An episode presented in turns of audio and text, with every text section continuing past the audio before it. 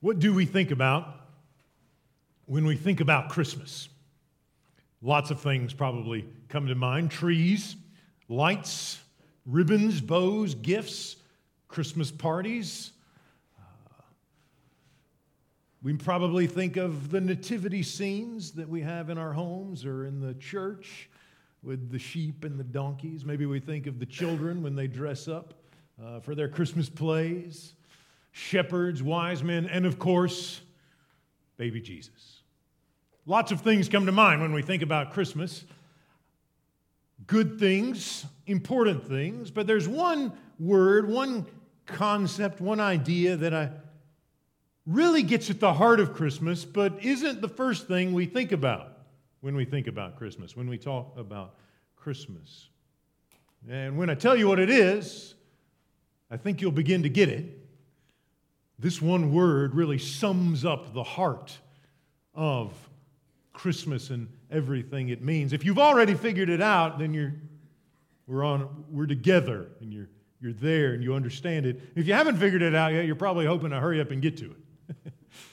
Just say what it is. So what is that one word that captures the heart of Christmas and all of its implications? You ready? Any guesses? mission. One word that captures Christmas, but we don't always go there first, is mission. Now, we talk a lot about the mission, and we talk a lot about Christmas. We don't always wrap them together and interweave them, though we should. I think one of the reasons we think of Christmas and mission often in isolation from each other is because we really only focus on the Christmas story in December, don't we? We've kind of taken the calendar and put it off over here, and we read Luke 2, but usually only around Christmas time. And we read Matthew 1 if we can get past the genealogy of Jesus into the actual story, but usually we read it around Christmas time, and we read other texts at other times of the year. And so we talk a lot about mission all during the year, but have we really taken time to think about how those two kind of come together? And so, what I want to do this morning is take the Christmas story in Matthew, the birth of Jesus, and lay it alongside Colossians chapter 1. Kind of let those texts talk to each other. So neither of them are being read in isolation, one from the other, but let them kind of come together. And as we do, think about them alongside each other because they really are about the same thing, aren't they? After all, Matthew wants to tell us about how Jesus is Emmanuel, God with us. And Paul wants to tell us about how Jesus is the one in whom the fullness of God dwells in a body. I mean, that's a if that's not a Christmas idea, nothing is. So they kind of have the same thing going on there together. And if we let them kind of enter into a dialogue with each other and talk to us about what God wants to do in Jesus, in the flesh of Jesus, then we will begin to discover that really the heart of Christmas is the mission of God. And if we can hold on to that, not just in this season, but all the time, it may have the power to begin reorienting the way we think about our celebrations, the way we think about our church, the way we think about our relationship with the Lord, and really everything that He has for us. Because really, we've only got one thing to do, and it's mission. And it all starts in the manger. The heart of Christmas is the mission of God. So we need to ask ourselves the question, and this is a question that's on the table for Matthew and for Paul in both these passages who is it that shows up in Jesus? Because different people use the word God in different ways, and we can talk about how God is present with us through Jesus. Jesus is the one in whom the fullness of God dwells bodily. But we live in a world with so many different people and so many different kinds of people and so many different religions that different people think about God in different ways. And we can't just assume everybody thinks about God in exactly the same way or the same way as we do. And so we need to you know, ask ourselves, what does the Bible say about the specific God that shows up in Jesus? And the way Matthew answers that question is by telling us that it's the, the God who shows up in Jesus is the God of Abraham, the God who called a people for himself. Abraham I want you to come out of your homeland and go to a land I'm going to show you. And I know you're uh, getting on up there and don't have any children. I'm going to give you a family and I'm going to give them land and I'm going to use your family to bless the nations. And you're saying, Preacher, where did you get that from? Well, chapter 1, verse 2 of Matthew, Abraham's the guy that gets named, isn't he? And then we get this long genealogy, and we usually skip that because we can't pronounce a lot of the names. We kind of trip over a few things there and there. And uh, we're not sure what the theological importance of all these names are. Uh, so we skip on to the good stuff with angels and Joseph and Mary and baby Jesus and Herod and those kinds of things. But if we take a minute and really kind of understand why Matthew, t- I mean, the, the first 17 verses are some of the most important space to get the point out there, aren't they? It's not wasted space. And Matthew wants us to see the connection between Abraham and his family and Jesus. Because Jesus is the yes to the promises made to Abraham. God says, Abraham, I'm going to use your family to bless the nations. And then we kind of read through the story of Israel, and they didn't do that very much, did they? They ended up spread out all over the nations, but not because they were a blessing, because their sins had piled so high that God had to do something drastic to get their attention, so He sends them out of the land into the exile, which Matthew tells us about in those opening verses. And the question is there as the Old Testament comes to a close how is God going to keep that promise that Abraham's family would bless the nations? So Matthew starts. I'll tell you about Abraham, and I'm going to draw a line straight from Abraham to Jesus because Jesus is the answer to the promise to Abraham. Jesus is the one through whom God will bless the nations. Jesus is the descendant of Abraham, the member of Abraham's family, through whom God will bless the nations. And Matthew's not going to leave it to chance for us, he's going to spell it out a little more clearly. And the way he spells it out more clearly is by telling us about some visitors who show up to worship Jesus. If you remember the Gospel of Matthew, and don't confuse it with Luke, who is it that shows up in Matthew's gospel first to worship Jesus. Don't say the shepherds. That's in Luke. In Matthew, it's the Magi. Did you ever notice that uh, if you watch the kids' Christmas play, like your Christmas plays, that story isn't actually in the Bible anywhere? you have to take a little bit from one spot, a little bit from another spot, and mix them together to get what you put in the Christmas play. Matthew has no shepherds. Uh, Luke has no Magi. Um, they're telling different parts of the story. And we've got to kind of pull it together to get the whole story, don't we? The question is, why does Matthew tell us about the Magi instead of the shepherds? Well, the first clue comes in where they're from. Anybody remember? From afar. That's what somebody said. Uh, he says from the east, doesn't he? The, the Magi are from the east. And that, friends, is a Bible way, kind of an ancient Near Eastern way of saying they ain't from around here. These guys are new in town, they're foreigners, and they're kind of dignitaries, and they come as representatives of foreign nations to worship a descendant of Abraham. So Matthew wants us to understand chapter 1, verse 2. I'm telling you, this is Abraham's story. God promised Abraham that his family would be a blessing to the nations. And when we go through the story, we got David, and David's a man after God's own heart but he's also a disaster because he's immoral and he sins all over. The, he does horrifying things at times. And it's not just David, it's the whole nation. They all get deported, they get exiled because they're not living into God's plan for, their, for them as a people. And so the question you know, the promise is in question. How's God going to keep his promise to Abraham? And here's Jesus. And if you want a clue that Jesus is the one through whom the promise that the nations will be blessed, that God's going to keep it, the first people that show up at the manger are the nations to worship the King of the Jews. And if we're sharp readers of Matthew, we'll remember that those themes show up at the end of the story, too, don't they? Jesus, after he's been raised from the dead, gathers his disciples and he tells them, I've got a, a mission for you. Disciple the nations, teach them to obey everything I've commanded you. And I'll be with you.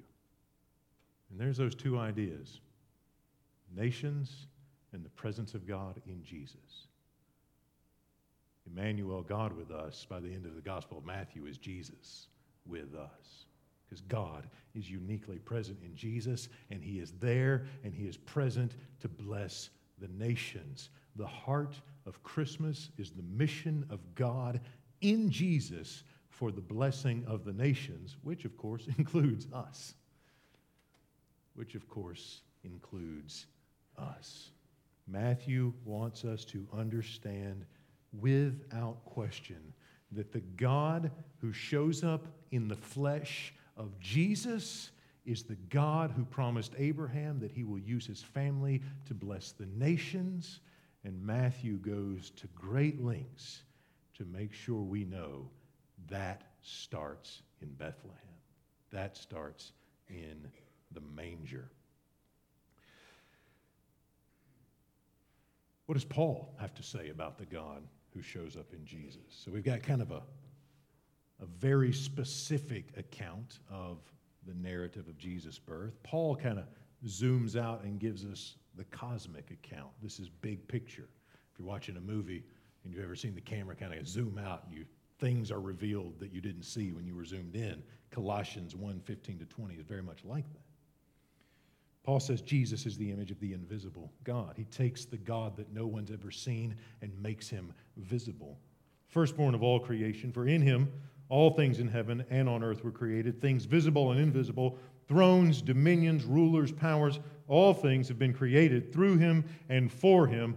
He himself is before all things, and in him all things hold together. So, who is the God that shows up in Jesus, in his flesh? For Paul, he wants us to understand it's the Creator.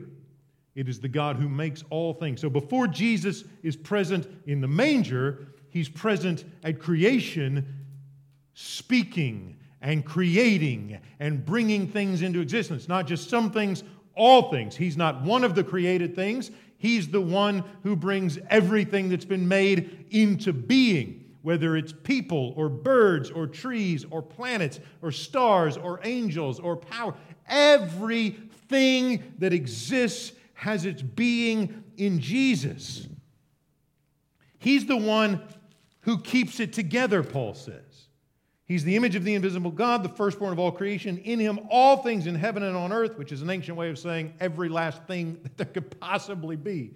All things in heaven and on earth were created through him and for him. He's before all things, and in him all things hold together. And so, as the world exists, as the universe spins around and does what it does and functions, it only continues to be because the Lord Jesus Christ, enthroned at the right hand of God the Father Almighty, gives it coherence, holds it together, keeps it going. Otherwise, it would, wouldn't exist without His consistent, constant loving desire to uphold all things.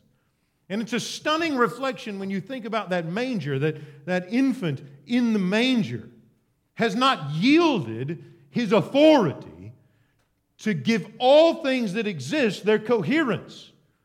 I mean, how, what a stunning claim it is to think that that baby crying on a cold night, surrounded by shepherds and eventually magi and sought out by Herod for his destruction. That child is the one who keeps the stars burning and the planets spinning in their orbits. All things hold together in him. All things cohere and exist because he loves them and wills them into being. Paul wants us to understand that God, in his massive magnitude, spectacular magnificence, God, in his creator glory, has shown up in the manger to, to be present with us The nativities aren't just nifty little things so we can play. My kids love to play with the nativity sets. And we play with little figurines of baby Jesus. And we don't need to miss the stunning mystery that somehow the one who made all things shows up in that person, in that tiny body with those little bitty fingers and little bitty toes, and in the wails and cries of God, the Creator, in His fullness, is in that body, and it's mysterious and it's surprising, and we struggle to explain it. The church has helped us throughout the years that in Jesus there's one person where the divine will and human, human nature and divine nature come together in the one person, but that union is mysterious to us. Surprising, counterintuitive, and still true. Still true. The thing that Paul is driving at is that the one who made all things is also the one who is remaking all things. Because he goes on, Jesus is the one in whom all things hold together. Verse 18, he's the head of the body, the church, the beginning, the firstborn from the dead, talking about Jesus' resurrection. And the purpose of that is that he might come to have first place in everything. No one is exalted above him. Verse 19, for in him all the fullness of God was pleased to dwell. I love that. All the fullness of God. God doesn't begrudgingly come to us. O'Reilly messed up again. I'm going to have to go and sort this out. I can't believe he did it. It's, God doesn't regard us that way. He doesn't just kind of frustrate, you know, sometimes we do that with our kids, right? We're frustrated because they messed up and we've got to go and fix the problem. God doesn't come to us like that. God comes to us because he's pleased to dwell among us in bodily form in Jesus. In Jesus, all that everything that God is, the fullness of God, everything it means to be God, dwells in bodily form, fully human, fully divine, fully God, fully man. And through him, verse 20, God was pleased to reconcile to himself all things. And this is the key piece, right? Because if you need to be reconciled, it presupposes brokenness, doesn't it?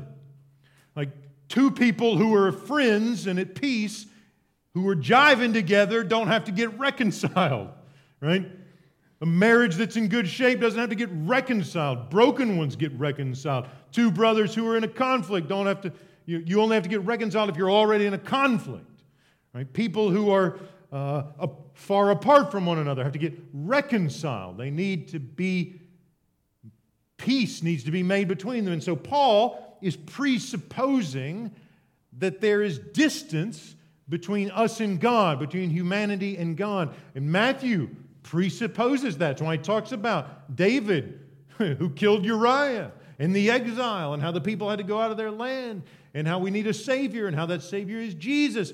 Both of them see Jesus as coming to be God with us to solve our central problem, which is distance from God. We need to be reconciled to Him. And that, friends, is where the mission begins.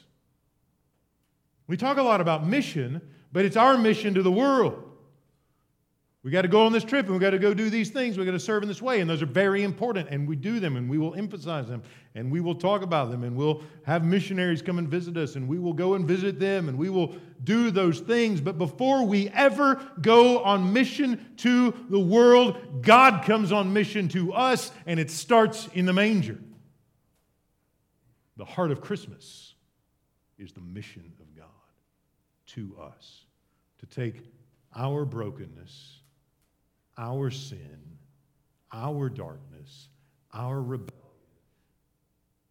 and to make us whole.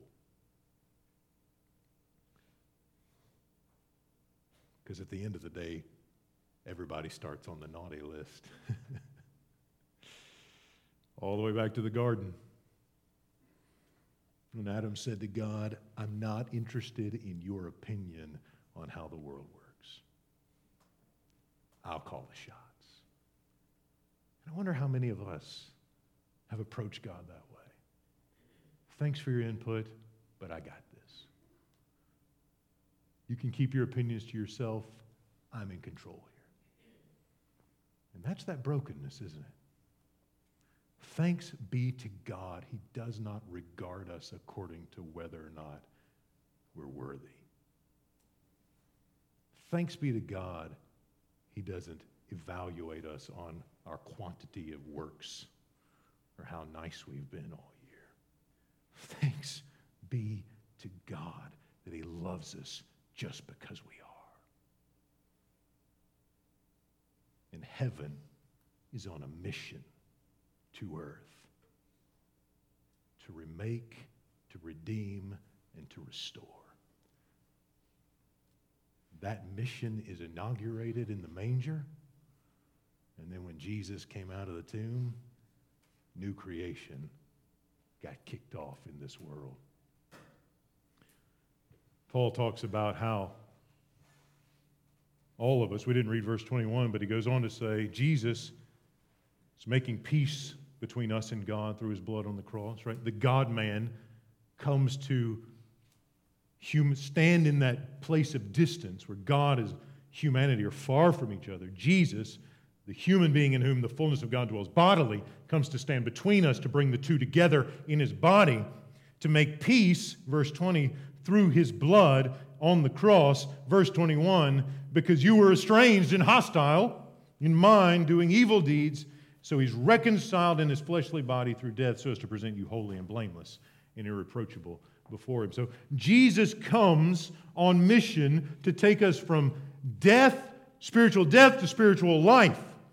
So if the resurrection of Jesus is the first act of new creation, Jesus is the creator God. His resurrection is the first act of new creation. When we move from spiritual death to spiritual life, that is an experience of new creation. And when Jesus comes back, to reign and rule, he will raise the dead and the graves will come open and the, those who belong to jesus will rise 1 thessalonians 4.13 1 corinthians 15 and that will be the climax of new creation paul wants us to understand that that baby in that manger is the one who made the world in the first place the one who will remake it in the end and he does that in each of us when He reconciles us to God.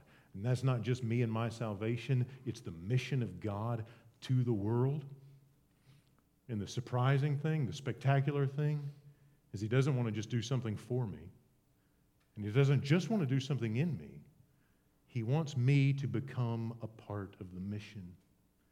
And He wants all of us to become a part of the mission. That's why Jesus that's why Matthew starts with Jesus, nations flocking to him, and then Jesus at the end sending his people out to rescue the nations, to be his people before the nations. The whole thing is about us being saved. But more than that, it's about a massive mission for God to reconcile estranged creatures to himself. And that should transform the way we think about things. God rescues us so that he can rescue others through us. Jesus calls us go, disciple the nations, teach them to obey everything I've commanded you. We've got to connect the dots and pull that together with what we're doing in this season with Christmas. We talk about, we give gifts because God gave Jesus as the first great gift.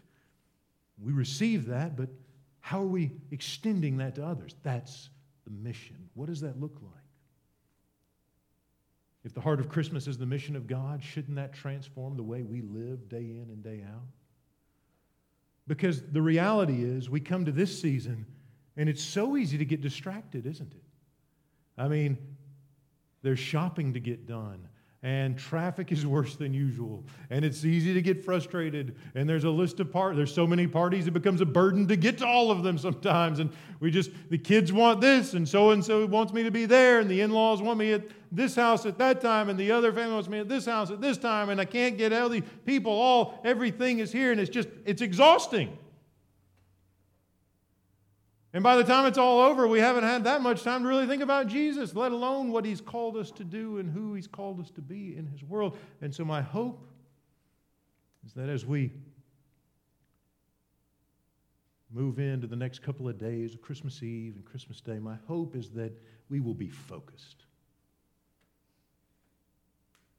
At the heart of Christmas, the mission of God will be the thing that focuses our energy and our passion and our loves and our energy and our resources because this is the one thing Jesus came to do is to take a broken dark world and heal it with his glorious light. St. Athanasius was a bishop 1700 years ago, thereabouts. One of the more famous and important ones. And he wrote in a little book that Jesus has been manifest in a human body for this reason only, out of the love and goodness of his Father for the salvation of us men. This reason only to rescue us from our darkness and our rebellion. That is the mission of God to us. And so we need to integrate our theology of Christmas and mission. Because at the end of the day, everything is mission. And the mission starts in the manger with God coming to us. Now, most of us in the room have been walking with the Lord for a long time. Been in the church, been participating, been worshiping. The question for us then becomes what's the new thing that God wants to do? Because God never wants us to kind of coast, right? You ever met somebody who's coasting through life? They just kind of see what happens. God doesn't want us to coast. He's always wanting to do new things. He's always wanting the life of Jesus to show up in us in new, deeper, and in fresh expressions. And so the question for us is, you know, Lord, and I invite you to, as we as we pray in a few moments, Lord, what's the new thing you want to do in this season, in me and in the church? There are others who maybe haven't had that experience of walking with Jesus yet. What Paul describes in Colossians chapter 1 you who were once estranged from God, needing to be reconciled. I wonder if some of us are maybe in that place and the Holy Spirit speaking and saying, hey, Jesus came to reconcile you, and this is the time and this is the day. And I promise you, if the Holy Spirit is saying that in, to your heart, He doesn't want to wait around. He's ready to go. And so let's be in prayer together as we think about the manger as the first feature of God's mission to us. His first step to blessing the nations of which we are a part. His self disclosure is coming to us to do something no one expected so that we could be reconciled to him. And not only so that we can be reconciled to him, so that all things, everything in the created world, can be reconciled to him. Because that, after all, is what the scriptures say. He has reconciled all things. So let's be in prayer together. Ask the Lord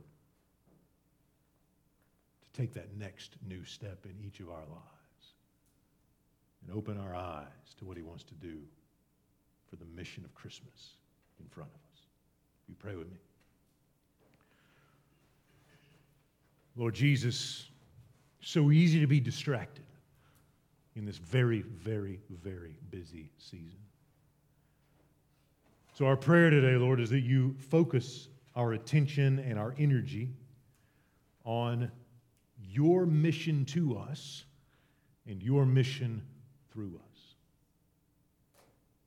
Lord, there are people in the room who've been walking with you for a long time.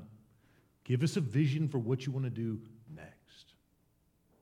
It's a good time to be thinking about new things because Christmas is the ultimate new thing.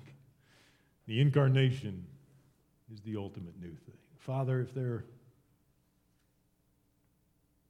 those gathered with us who need to be reconciled, Spirit, you speak to our hearts.